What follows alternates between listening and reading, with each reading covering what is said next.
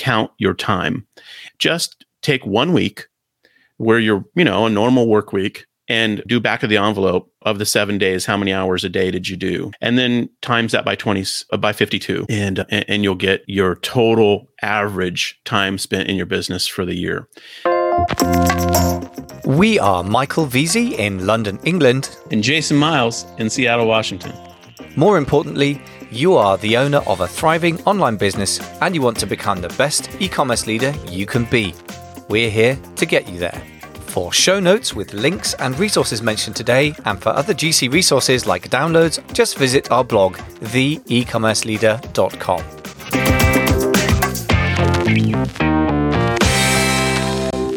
Today's sponsor is Eva, the best Amazon stock management tool. How much has going out of stock cost you over the lifetime of your business? And what is it going to cost you this Q4? Eva predicts precisely what stock you need. It learns from your account and it improves constantly. Eva serves hundreds of private label seven figure sellers. To get a 15 day free trial, go to amazingfba.com forward slash Eva. That's amazingfba.com forward slash EVA. Welcome back to the e-commerce leader podcast. Uh, today we are in the middle of talking about reducing your time costs or your wasted time. Time is your most valuable commodity. It's a non renewable resource. That is to say, none of us are going to get to use infinite amount of time, and therefore we have to use it really, really well. And to the extent that we do, our business will grow, and our life satisfaction generally will grow with it as well. So it's a fantastic thing to do because it's only upside really managing your time better. Today we're going to talk about a couple of bigger picture things that you can do on top of our list that we had last episode, plus four questions you should be asking yourself to really double check your time usage and make sure it's the most effective it can possibly be. So listen up, take notes. As ever, we've got notes over at theecommerceleader.com. But above all, implement this stuff. This is very, very doable, implementable in your personal part of your business.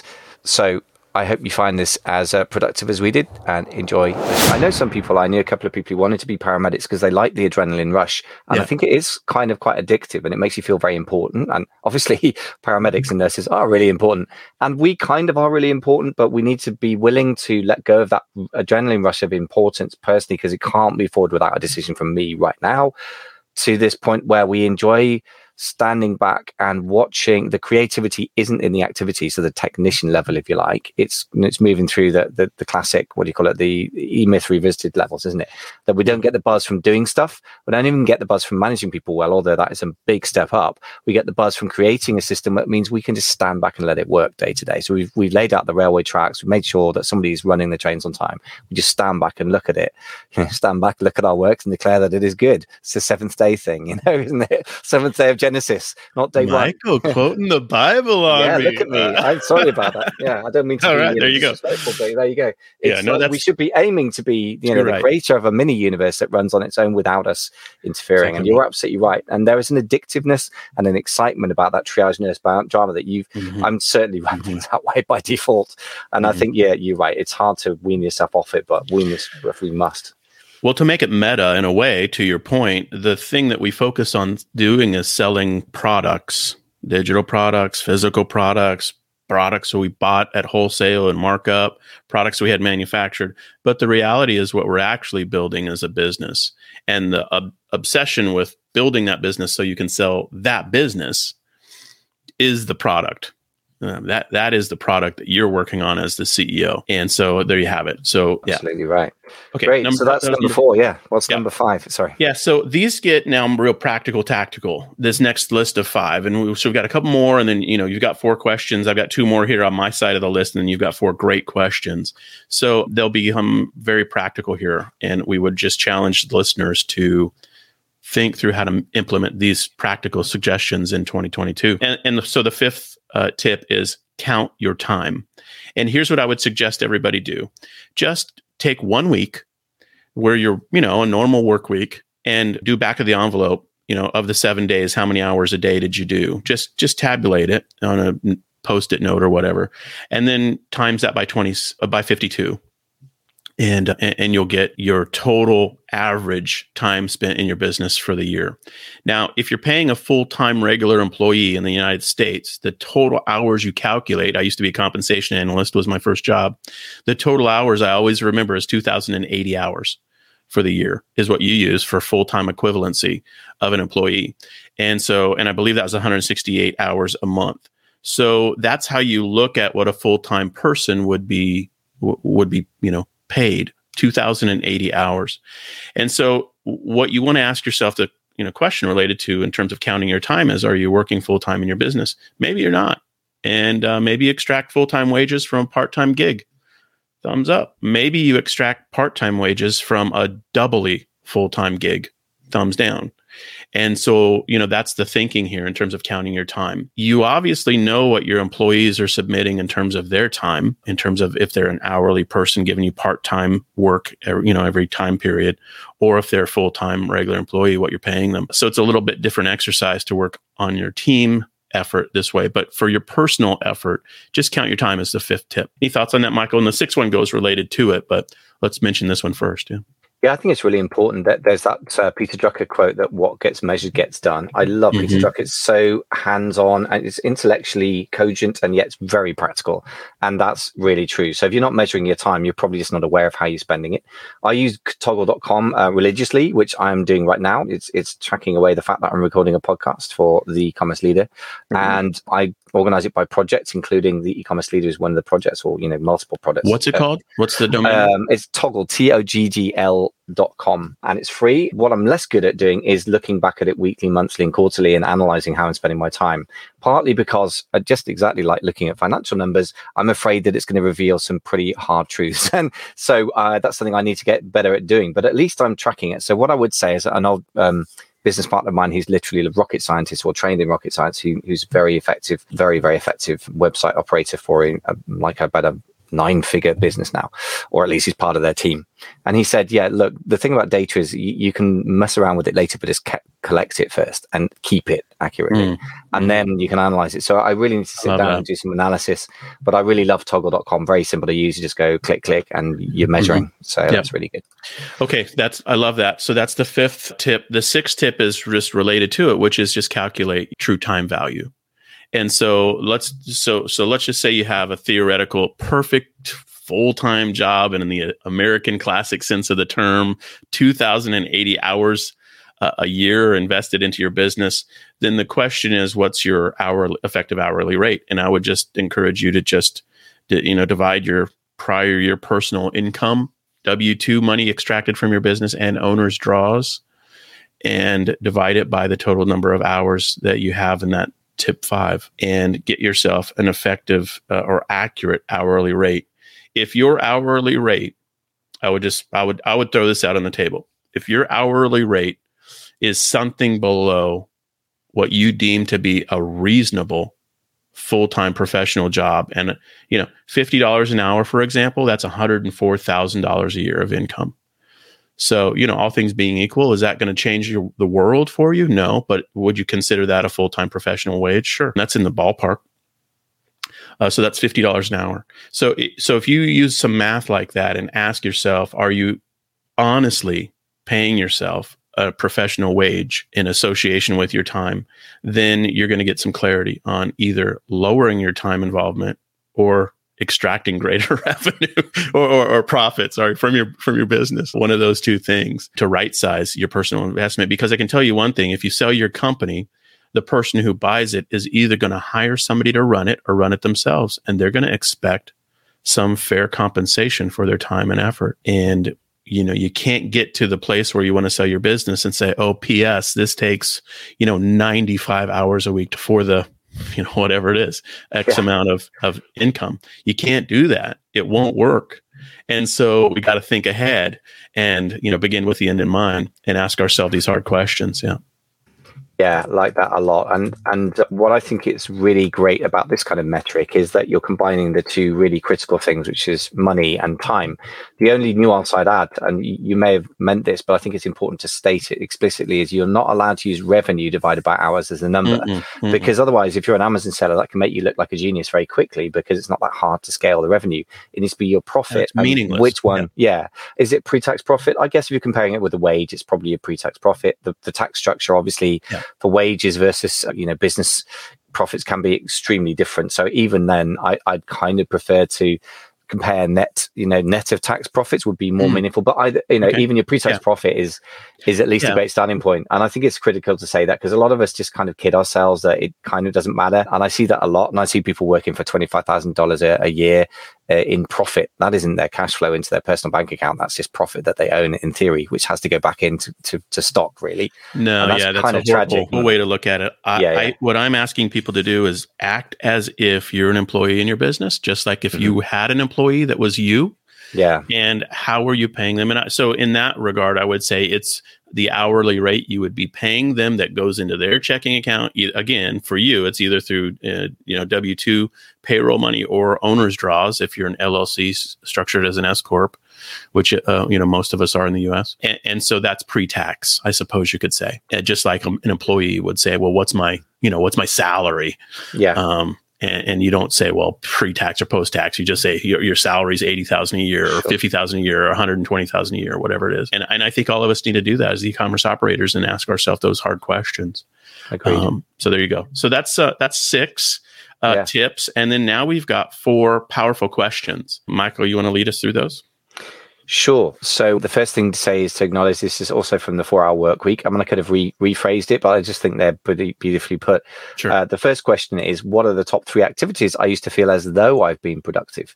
And this is more like very, very tactical day to day level. For me, the hint would be email. That, that, can take up so much time. Literally, the, the last conversation I had, well, actually, the last client I worked with, but we've had a couple of sessions this week. And one was he said to me, um, before we implement X, Y, and Z, and we were looking at various things he was struggling with, um, what you know, how do I find time to implement this stuff? And I and we looked at what he was doing, and I said, uh, unsurprisingly, he said, I said, how do you deal with email? He said, oh, I have a monitor open to it the entire day, and it has notifications and everything else. I said, right, the first thing you're going to do is to, you're going to not do that. You're going to take get rid of any notifications. You're, you're going to have to manually refresh it, and you're going to check it three times a day. I said, I know that that's you know for you that's going to be a painful transition. Is like 11 a.m., 2 p.m., and, and whatever before you leave work, 6 p.m., whatever it is.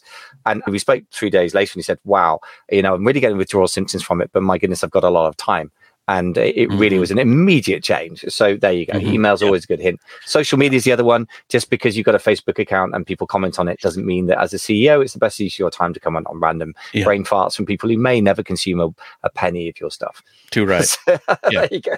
That's the and first one all of us need to ask ourselves the question for us personally what is it? It, it feels like you know an activity that's important but actually isn't. I know for me over the last few weeks we're recording this on the 9th of january. Over the christmas holiday we had covid and and it was also christmas holiday a couple weeks you know and new year's.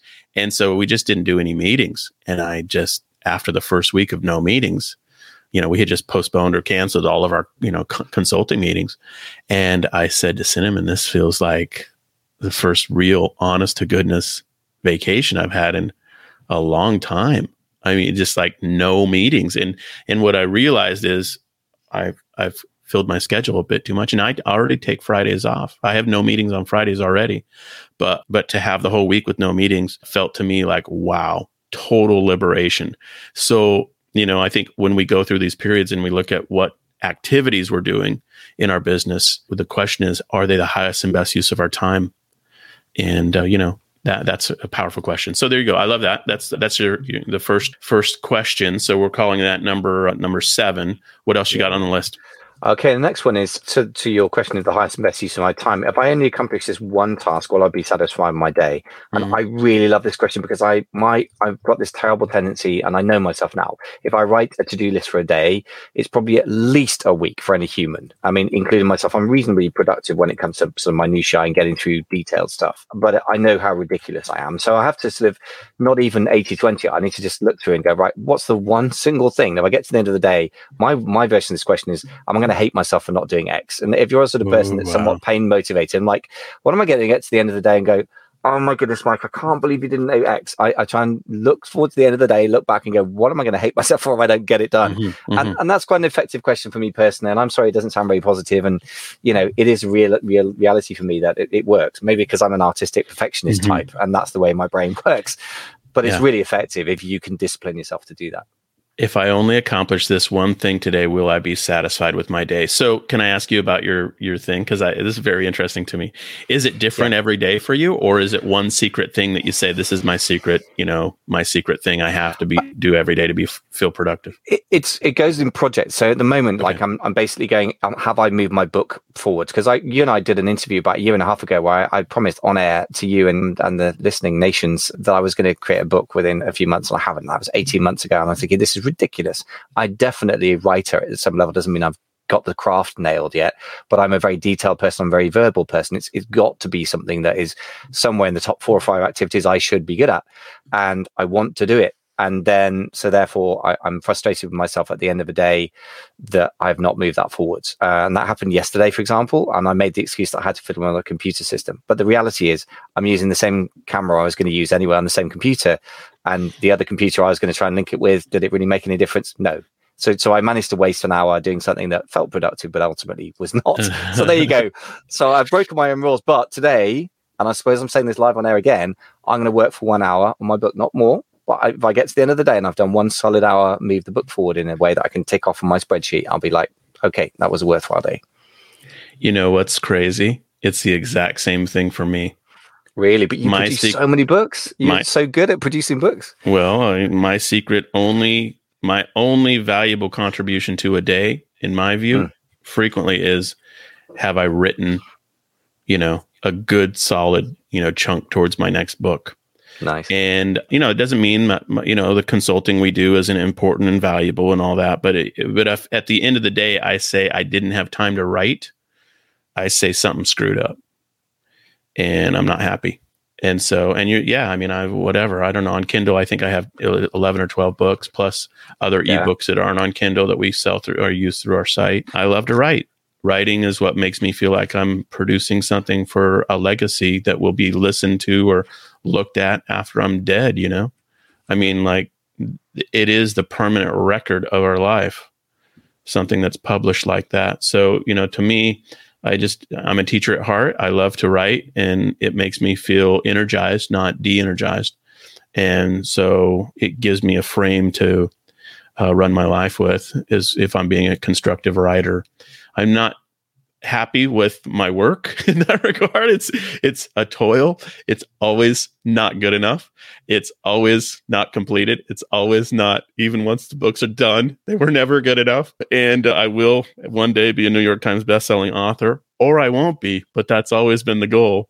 And so I love it. And so to me that's the the one thing um, I, I think you're going to be news. I think you're going to be the bestseller author. I see no reason why not. I mean, you're very quotable. For example, you just said writing is the permanent record of my life. That's mm. a great reason. That's a very powerful reason to write. I like it. But also the fact that that's you're you're fairly consistent with what matters to you. Whereas I tend to mm-hmm. go through sort of phases and projects, which is not terrible, but it's interesting that if you obsess about one thing every single day of your life, you're probably going to get pretty good at that one thing and you'll get known for that one thing. And, and that's probably going to have more impact in your business life than getting known for 10 things to a mediocre degree, I think. Yeah. Um, yeah. Which is Love the it. trap I fall into.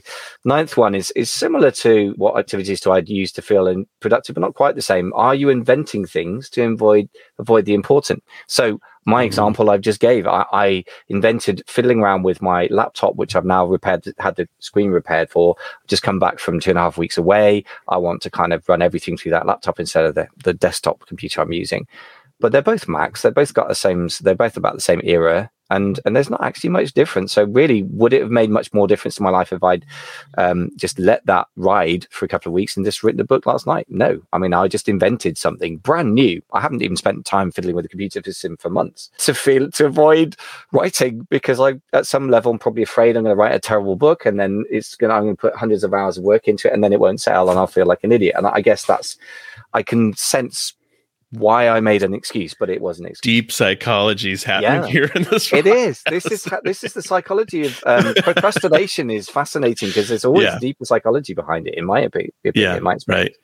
Am yeah. I inventing things to avoid the important? Powerful yeah. question, man. Yeah. And, uh, you know, I think you're right because the important stuff frequently does take mental and emotional energy. Mm. It takes something deeper, something that's not just a mindless work fidget and the mindless work fidgets sometimes are soothing. It's it's almost like, oh, I know I can achieve this, and I know this work fidget I can get done. I I can yes. make this tweet or I can make this social, you know, post on Facebook. I know I can do that. You know, I know I can stir up controversy on Facebook, and those are easy things. And the hard things the, are the important things. Yeah. To your point, I think you're absolutely right. So the work fidgets are quite soothing, and I think it's really, really a big trap and a yawning trap is to feel like a very productive person. You make a list of 20 things, one of which is, for example, for you, and at the moment for me, writing a, a chapter of a book or something like that, or a thousand words, whatever it is and then the other 19 are things like stirring up con- controversy on, on Facebook in order to get mm. some likes, which lead to no revenue and no nothing good. In fact, now you've got a reputation for being a guy who stirs up problems on Facebook groups. And and the other 18 probably you know includes uh, emails that don't matter and um, hassling your VA about some minutiae that you won't remember in 24 hours. And I'm good at all those, by the way. So the the biggest danger is writing a long list. I think you need to write a list of one per day mm. and, and mm. then you can add three or four if you like but actually it doesn't matter yeah. it reminds me of that metaphor where they have all a glass jar and then they've got the boulders and the smaller rocks and the gravel and the water and if you do it in the wrong order uh, you can't fit it all in and if you do it in the right order you can fit everything in and the right order is to put the big things in first you have to put the big things in first. That's the like the trick. And so there you go. Vivian asked a quick question. Michael, can you please share the website that you use for time tracking again on your projects? Sure. It's called toggl.com, T O G G dot sorry, T-O-G-G-L.com. Really, really great system. Love it. We've created quite a list of resources here. I'm keeping track here on our little working document, which we'll put them in the show notes. But this is a great one. Okay, so let's bring it home, man. What's the 10th tip here for reducing the time costs in your business? It's really simple, but it's one to ask yourself throughout the day. Are you trying to multitask? Because if you are, you're wasting your time. Human brains don't multitask. They're, they're, like CPUs, actually. They task switch. And, you know, there are many claims like women multitask better than men. Well, as I understand the psychology, and I do actually know a brain scientist, like a neuroscientist, that that's not how it works. They're just better at task switching. But there is a cost, just like with your CPU, in switching multiple tasks, which is why if you open 70 tabs on your browser, and I've literally had people screen share with me sometimes when they are doing that, your computer will run incredibly slowly slowly and your mental computer's even less good at multitasking. It's just not going to do it. So don't do it. Shut everything down and focus on one thing for an hour and you'll be way more productive than you do four hours of eating your dinner whilst checking emails and facebook and then also trying to write a chapter yeah, no, this is really, really powerful idea. Are you trying to multitask? You know, not to put too fine a point on in any way, shape, or form, but if you're around people who you're talking to and they're literally looking at their phone while you're talking to them, and you just think about what's happening in that relationship, you're literally like, what is happening right now? And it's so funny when you run into that. And and the reality is, if people think they can multitask, and, and your relationship is in is one of the tasks. Yeah, yeah, that's not right. A lot of us do that. I mean, my my wife does that to a degree, and I know that she's one of those people that loves to multitask because she's got a brain that fizzes like a top and incredibly yeah. clever and swift brained, and she needs to do three things at once in order to feel relaxed, which is a sign of somebody who needs to maybe meditate yeah. a bit more. I'm somewhat like that, but you're so right. And actually, if you think about it from a business point of view, if you are driving a car and you're having a conversation with somebody, now it's illegal to do it if you're holding a, a phone, but apparently the crash statistics are very similar, whether you're holding a phone or whether you don't look at it, because your brain is, is focused on processing you know, verbal uh, cues and social cues from the other person. And I think if you think of your business as a dangerous activity that requires focus in a risky environment, well, that describes most e-commerce to me. Wow. Then you really shouldn't be driving whilst you know yapping on your phone to your friend. You should be concentrating on one thing at a time because it's difficult enough. Yeah, and I, I really think that's true. And you're right. Yeah, in terms of relationships, it's a disaster. I mean, really, I kind of sit there if people are doing that, and I kind of sometimes playfully get my phone out and just start tapping uh, in order to make the point that like maybe we should focus on each other and have a chat mm. over lunch. You know, the art of conversation. Powerful. but Yeah, good stuff. Okay, man. What a list. Quite a I want to mention before we wrap up our list of resources that we mentioned and the books we kind of casually dropped in. And Yeah. but let me do a recap if you want of the 10 real fast, as is our custom here. We shall we rattle through them? We, we yes, we should. I've got one bonus one if I can just add that in. Ooh, I don't know what we're going to call it. Let's call it a bonus one, which is from Dan Kennedy. He talks about getting lost. In other words, not being available for communication. And that's if, especially if you want to do creative work, you'll need to decrease your availability or your brain will never focus on one thing. So check email once or twice a day. That's a Tim Ferriss classic. And absolutely, I actually do this and it does work. Limit your direct availability on the phone or instant chats apps and just have one channel you use for emergency. So yeah, it's, it's really important to be available, but also not to be available. And you need to just set a rhythm and communicate that rhythm to your team and to your clients. And I tell my clients this repeatedly and they, they generally um, play ball. If they need to reschedule something within 24 hours, they will Skype me or send me a text because if they email me, they discover that I just haven't got it. So uh, Ah, it does work. yeah. It does work. You just have to communicate and be gracious about it. Yeah. And it, it really does work. You just have to have faith and follow through. Tip, get lost. Bonus tip. Yeah. I love it. My, it reminds me of Ron, my mentor's thing where he leaves his business cell phone in his truck all weekend long, and he doesn't. Yeah. You know, he's not in his truck, so, yeah. so he's just not not available. Sorry. Yeah. Love yeah, it. absolutely. Yeah. Great stuff. Okay. Let's have the recap. Okay, the recap is 11 tips for reducing the time costs in your business. Number one, cap your personal time involvement with positive and negative boundaries. Number two, cap your team time. Number three, eliminate your investment in dis- involvement. Sorry, in decisions. Eliminate your involvement in decisions. Number four is focus on the system. Number five is count your time for the year. Number six is calculate the true cost of your time to your business. Number seven is ask yourself what are the three top activities you use to feel as if you're being productive. Number eight is if you only accomplish one thing in a day, what is it that would satisfy you? Number nine is are you inventing things to avoid the important? And if so, what are they and how do you deal with them? Number 10 is are you trying to multitask? That doesn't work. Number 11 is get lost. And so I love those. The resources that we mentioned today in this conversation include The Four Hour Work Week by Tim Ferriss, Parkinson's Law by Professor Northcote Parkinson, Work Less, Make More by James Schramko, Perry Marshall's 80 20 Sales and Marketing. But there's also another 80 20 book by another guy. I can't remember the author name. Richard but Koch, I think, K O C H. That yeah, and that's a great that- one as well. Yeah, yeah. And then Michael Gerber, E Myth Revisited. And then The Effective Executive, Peter Drucker.